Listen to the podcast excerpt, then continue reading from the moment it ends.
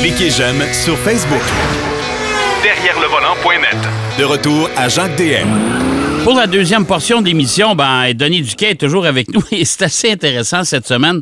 Euh, bon, je n'ai appris une chose. Apparemment qu'il y avait des pistes de course en bois aux États-Unis dans les années 20. Il va nous parler de ça euh, tantôt. Mais d'entrée de jeu, il va nous parler d'un essai routier. Bon, vous savez, à télévision, là, euh, notre émission Derrière le volant, Fred Rio a essayé une Zamboni. Denis Duquel l'a déjà essayé il y a je ne sais pas combien d'années, une vingtaine d'années. il a même écrit sur le site derrière le volant.net l'histoire de la Zamboni. Mais Denis Duquet a aussi conduit la fameuse, la fameuse voiture qui retenait les chevaux, entre autres à Blue Bonnet. On avait une aussi dans mon patelin, à Trois-Rivières, à l'hippodrome. Salut, mon cher Denis. Oui, bonjour. Je suis probablement le seul chroniqueur automobile qui a conduit ça. Ben, c'est sûr. Il y en avait à Québec, à l'hippodrome de Québec, à Trois-Rivières, puis à Montréal, ce qui était à Blue Bonnet à l'époque. je pense que quand je l'ai essayé, c'était à l'hippodrome de Montréal. C'est assez curieux. Blue Bonnet, ça, c'est des fleurs Ouais. du Texas. Ouais. Bonnet bleu. Mais à une certaine époque, le Blue Bonnet, c'est la place à Montréal dans les années 70 avec le restaurant Centaure. Là tout Montréal, le gratin de Montréal se, rendait là ouais. trois, quatre fois par semaine. ça a marché, ça. Ah oui, c'était plein, là. Puis tout à coup, ça s'est mis. Quand, quand, le gouvernement s'est impliqué là-dedans, puis on donnait ça à un gestionnaire, ça a fait, ça a fait patate. Mais moi, euh, on va dire, la, barrière est en mouvement quand on écoutait des courses, là, où euh, ça commence, la barrière est en mouvement, puis là, tu vois arriver un véhicule Ah, avec une, large barrière. Écoute, tu me, rappelles, tu me rappelles, Denis, tellement de souvenirs. Le gate is moving, la barrière oh, ouais. est en mouvement. puis là, moi, euh, je sais pas trop, on faisait une émission de euh, guide de l'auto à, ma TV, puis on a essayé toutes sortes de choses, une moissonneuse batteuse, le métro de Montréal, toutes sortes d'affaires, dont la, la, fameuse barrière de, de, d'hippodrome de Montréal. Et c'est assez particulier parce que pour euh, ça, il y a un monsieur Stephen G. Phillips qui a inventé la barrière mobile en 1950. Okay. Il a eu des brevets, mais ça, ça a débuté. Lui, il l'a jamais commercialisé. Moi, j'ai fait des recherches là, pendant au moins une couple d'heures sur Google. Il n'y a pas de compagnie reconnue pour ça. Les barrières de départ des chevaux, là, euh, au galop, là. Ouais. Ça, il y en a, là, puis il y a une couple de compagnies, là. Euh, mais hein, aux États-Unis, la seule que j'ai trouvée, c'est Walkenberg Mobile Gate. Ouais. Et ça permet un départ euh, correct des chevaux. Ça fait pas si longtemps que ça, 1950, on n'est pas en 1800 non plus. Puis il y a eu, avant, il y avait des courses apparemment, assez particulier. il laissait tomber un drapeau, puis c'était pas toujours égal, bref. Et ça, c'est, c'est fabriqué aux États-Unis, celle de, de Montréal, donc ça avait été modifié aux États-Unis. Et là, il y a, on voit à un moment donné, si on regarde sur Google, là, il y a comme un Dodge Charger, puis au-dessus, il y a une cabine. il y avait toutes sortes d'autos, des Cadillacs surtout, puis on ouais. installait une espèce de petite cabine avec un siège, puis là, il y avait le contrôleur de la barrière, et euh, il ouvrait ça, ce, ce grand truc-là, et c'est lui qui contrôle la vitesse du véhicule aussi, parce que lui, il voit les chevaux, là. Ouais. Quand il arrive à la barrière, quand il y a une bonne vitesse, là, il, Mais, ferme mais, la barrière. mais attends une minute, Denis. Là. Euh, Toi, là, t'es, t'es dans l'auto, là, tu fais quoi? Moi, je suis conducteur, je conduis l'auto, je la dirige. OK. Mais c'est pas moi qui s'occupe de l'accélérateur puis, puis de, de la barrière, c'est le monsieur là, qui était là. ouais. Et euh, au début, là, on roule, puis la barrière est le long du, du, du véhicule. Ouais. Tout à coup, ça se déploie, cette affaire-là. Je me dire que ça paraît. Non, non, mais, Le puis- auto est plus le même, là. Ben, c'est ça. Puis en même temps, il faut que tu restes au centre de la piste parce que là, Ouais, c'est Tout large. ça. organisé pour pas que les, les, les côtés frappent les. Ben non, les- parce que ça, là, c'est la largeur de, de, de, de la piste de chevaux. Là. Oui, ben, pratiquement, là, trois pieds chaque bord. Ouais. Mais moi, ce qu'on m'avait pas dit, mais pour faire plus réel, on avait attelé des chevaux, trois sulkés, trois, trois conducteurs là, de, de chevaux en arrière. OK. Là, je regarde dans le rétroviseur, je dis, oh boy, faut pas se tromper. Puis à un moment donné, là, on entend euh, le gars dire, déploie la barrière, là, j'entends, mais là, ça, c'est assez, euh, pas, pas intimidant, mais il faut faire attention. Puis tout à coup, là, ça accélère, ça fait, mais toi, tu tiens le volant, puis t'as pas, c'est drôle de sensation. Mais c'est pas toi qui accélère, là. C'est le Non, non, c'est le gars qui contrôle tout, lui, là. là. OK. Qui est dans, l'espèce de. Attends une minute, là, Denis. Il est- le- lui, lui il, est dans, il est dans la cabine en arrière? Oui, oui, il est assis derrière toi dans un siège, là, tout est préparé pour ça, avec des manettes pour gérer ça, puis accélérer à ta façon. Puis là, à un moment donné, l'auto accélère, accélère, quand ils sont tous égaux, lui, il accélère, il referme la barrière, puis toi, tu prends la sortie. c'est sûr que la barrière est rentrée, sans ça, ça va faire des Non, non, mais à ta minute, ça prend. Faut, faut que tu pratiques bien des fois avant d'être capable de Non. manipuler ça. Ça, c'est assez facile. Pas, Ah pas moi, le gars en arrière, oui. Mais moi, c'est assez, c'est assez simple dans le fond. Mais euh, c'est assez. faut faire attention. Là, tu t'en vas pas là les yeux fermés. Ben non, ben non, ben non, Ah, je comprends. Mais quand même, euh, c'est assez particulier. Puis euh, euh, chapeau à ceux qui ont, qui ont fait ça pour assurer tes courses. euh, puis euh, moi, je suis allé à Blue Bonnet, c'était Ouais. au, centre, à l'hippodrome de Montréal. là, pour, Ouais. puis des fois, il y avait des chevaux qui étaient récalcitrants, mais Ouais. ça n'a rien à voir avec les chevaux au galop, là, les barrières. Là, le- ça, c'est comme c'est dangereux. Euh, les chevaux, souvent, là, il y a des un, un palefrenier par cheval. Ouais. Des fois, les chevaux, ils n'aiment pas ça, ils mordent. Il y a des palefreniers qui leur manquent des bouts de doigts parce que le cheval les Mais, mais ce qui est assez particulier, c'est que, pour expliquer aux gens, c'est que si vous allez, exemple, le Derby du Kentucky, Ouais. euh, ou euh, les, les fameuses euh, courses de chiens avec le lapin, là, c'est une barrière fixe, puis là, on lève la barrière, puis là, ça Ouais. part. C'est une barrière électrique. Au début, c'était hydraulique. Avant ça, c'était mécanique. Mais Il y a là, aussi des barrières, des barrières de pratique pour les, les, les. Parce que tu n'emmènes pas un pur sang là, qui est hyper stressé là-dedans s'il n'a jamais non, non, ça, c'est sûr. Mais les- la, voiture que tu as essayée, pour les gens, pour les, les plus jeunes là, qui n'ont pas connu ça, ça, c'est que les, les- les fameuses courses de chevaux dans les hippodromes au Québec, c'était des départs lancés. Ouais. tu sais, dans le fond.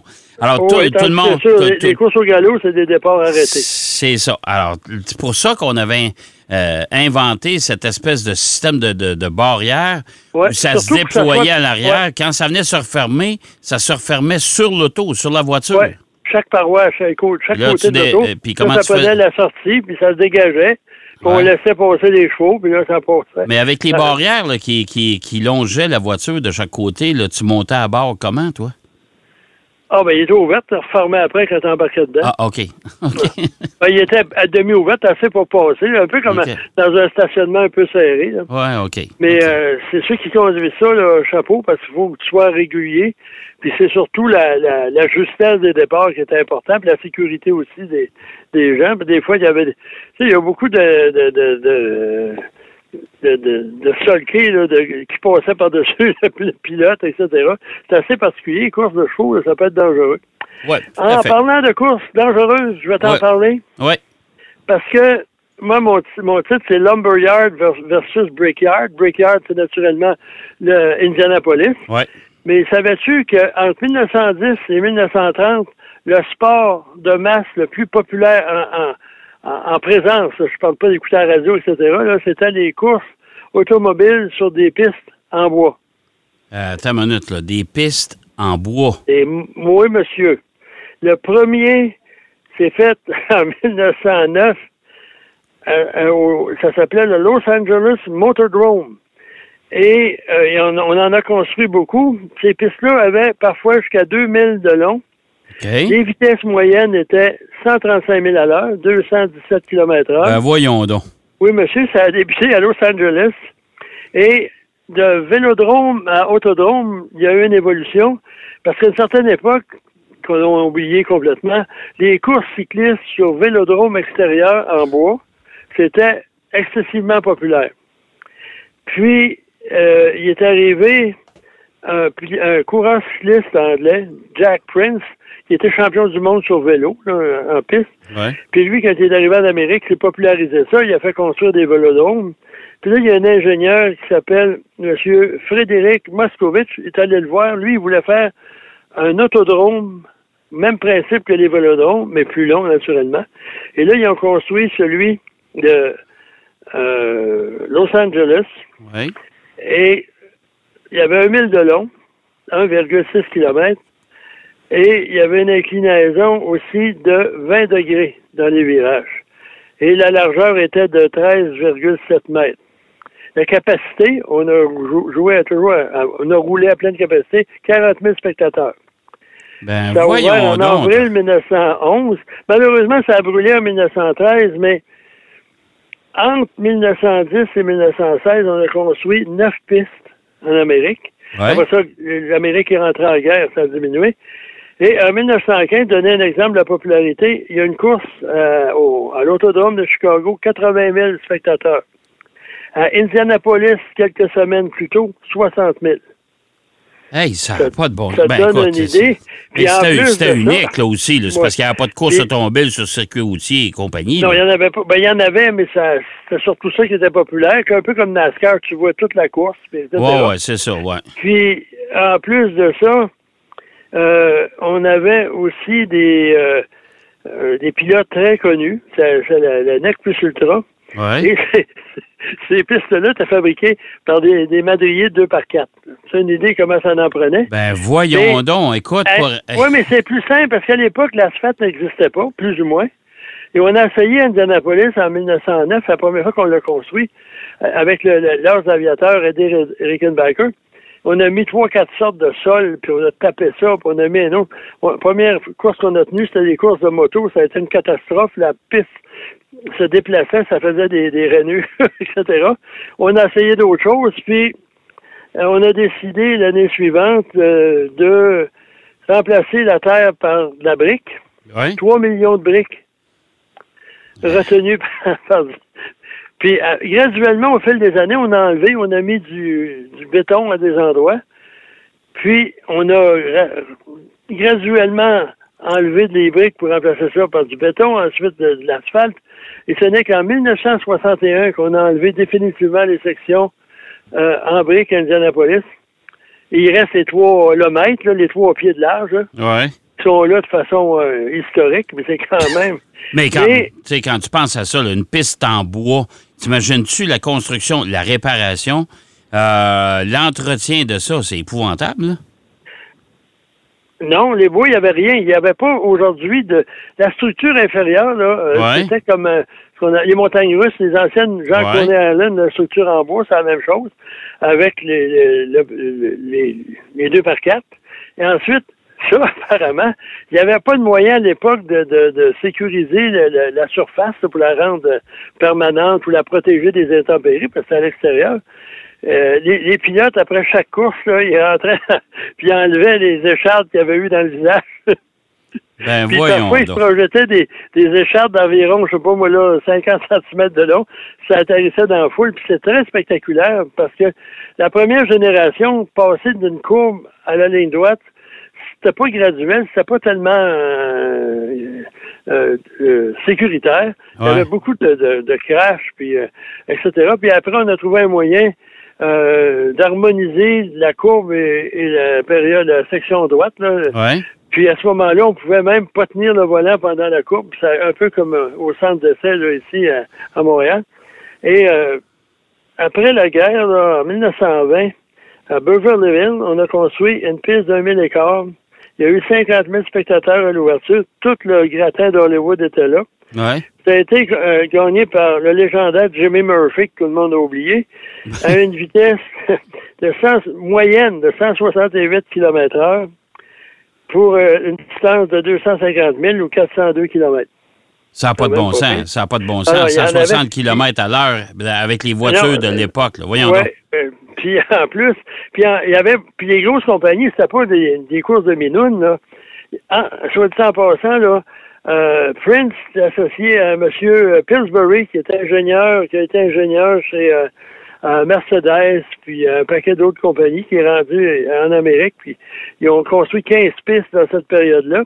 Et les prix donnés aux gagnants, c'était 25 000 en général. Et les, les, les, les compagnies constructeurs se sont intéressés à ça.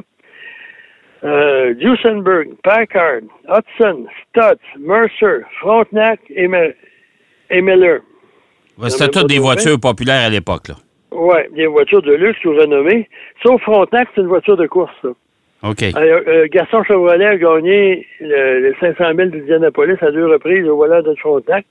C'est une voiture assez populaire. Miller aussi, ils ont gagné souvent à une certaine époque. Et en Europe, les Européens sont venus. Il y a eu Peugeot, Sunbeam, qui est une marque britannique. Oui. Pas, je parle pas des grille-pains, là. Mercedes et Fiat. Ah, ben, coudon. Puis en 1924, Duesenberg innove avec un compresseur à entrée latérale. Donc, euh, mais la crise est venue mettre fin à ça. Puis on a complètement oublié ça. Ben, Moi, quand même, là, Jacques, tu connais l'automobile, tu as suivi l'histoire des courses, Ben etc. oui, moi, écoute, j'avais complètement passé. Écoute, là, c'est des pistes en bois. J'ai déjà Oui, vu ça une fois, je pense, sur une photo. Puis, Ouais. euh, écoute, euh, j'avais de la difficulté. J'ai dit, ça se peut quasiment pas. Ça doit être un, un phénomène unique, ça. Mais là, tu me dis qu'ils ont bâti. Ben oui, tu sais, mais ils ont bâti des pistes en bois. Hey, Ouais. écoute, là, pense-y deux minutes, là. Mais, mais quand même aussi, là, au- puis même la période qu'ils en ont construit beaucoup, là, en- les- en- avant que ça se termine, Pillsbury, c'est un ingénieur quand même assez euh, génial. Oui. On trouvait des endroits où il y avait beaucoup d'espace, quand même euh, 50 000 euh, de capacité pour Ça prend, des- ça, ça prend de la place. Oui. Et on trouvait euh, généralement un endroit où il y avait une voie d'accès ferroviaire pour amener le. Ça en fait des, des madriers, ça aussi. Là. Puis tu ils cherchaient des, des villes ou des régions où il y avait beaucoup de chômeurs OK. qui pouvaient travailler à, à bas prix pour euh, installer leur, euh, leur affaire. Puis c'était couru, là. C'était vraiment euh, c'était plus que le football ben, le football américain avant guerre, là, c'était quand même professionnel. C'était plus euh, quasiment, je veux pas insulter personne, mais des équipes de taverne ou de, de, de, de Ouais. Malafra- mais puis le, le football collégial américain était quand même populaire, là, mais ça avait rien, aucune commune mesure avec euh, au total, là. Ouais. Ça fait que avec le, avec sport, le sport ça. automobile sur piste de bois. J'en viens pas. Sur- surtout avec les vitesses que tu m'as données tantôt, ça, ça a Ouais, vraiment parce que là, il faut vraiment être suicidaire, là, pas- Ben, voyons donc, avec un casque de cuir et puis des petits, Des euh, des petits il y en Ouais. a un, à un moment donné, il a reçu, euh, je pense que c'est Chevrolet, que, il, il- il- il a gagné une course, mais il a reçu un morceau de bois dans ses lunettes de protection, puis là, il voyait rien parce que c'était tout euh, Ah. une étoile. Ça n'a pas de bon il sens. n'osait pas enlever ses lunettes, il a reçu peut-être un morceau de bois dans l'œil. Ah, ça n'a pas de Mais, euh, Mais il y a- il beaucoup de choses qui passaient de même qu'on a oublié complètement. Puis quand on, on, on se remémore ça, on dit, ben voyons là, comme tu dis. Ça avait, ça avait ça quasiment pas d'allure, d'allure. mais- Hey, euh, mon cher Denis, merci. Merci. Il paraît qu'à Et- l'époque, les hot dogs étaient très bons. aussi. Oui, c'est ça, j'en doute pas. Hey, merci, bonne semaine, puis on s'en parle la semaine prochaine. bonne semaine à tout le monde. OK, salut Denis. Alors, euh, si vous ne le saviez pas, vous le savez aujourd'hui, dans les années 20, il y a eu des pistes de course en bois. Mon Dieu Seigneur, on va aller faire une pause au retour. Un nouveau collaborateur va se présenter, va se pointer avec nous. Restez là. Derrière le volant. De retour après la pause. Pour plus de contenu automobile, Derrière le volant.net.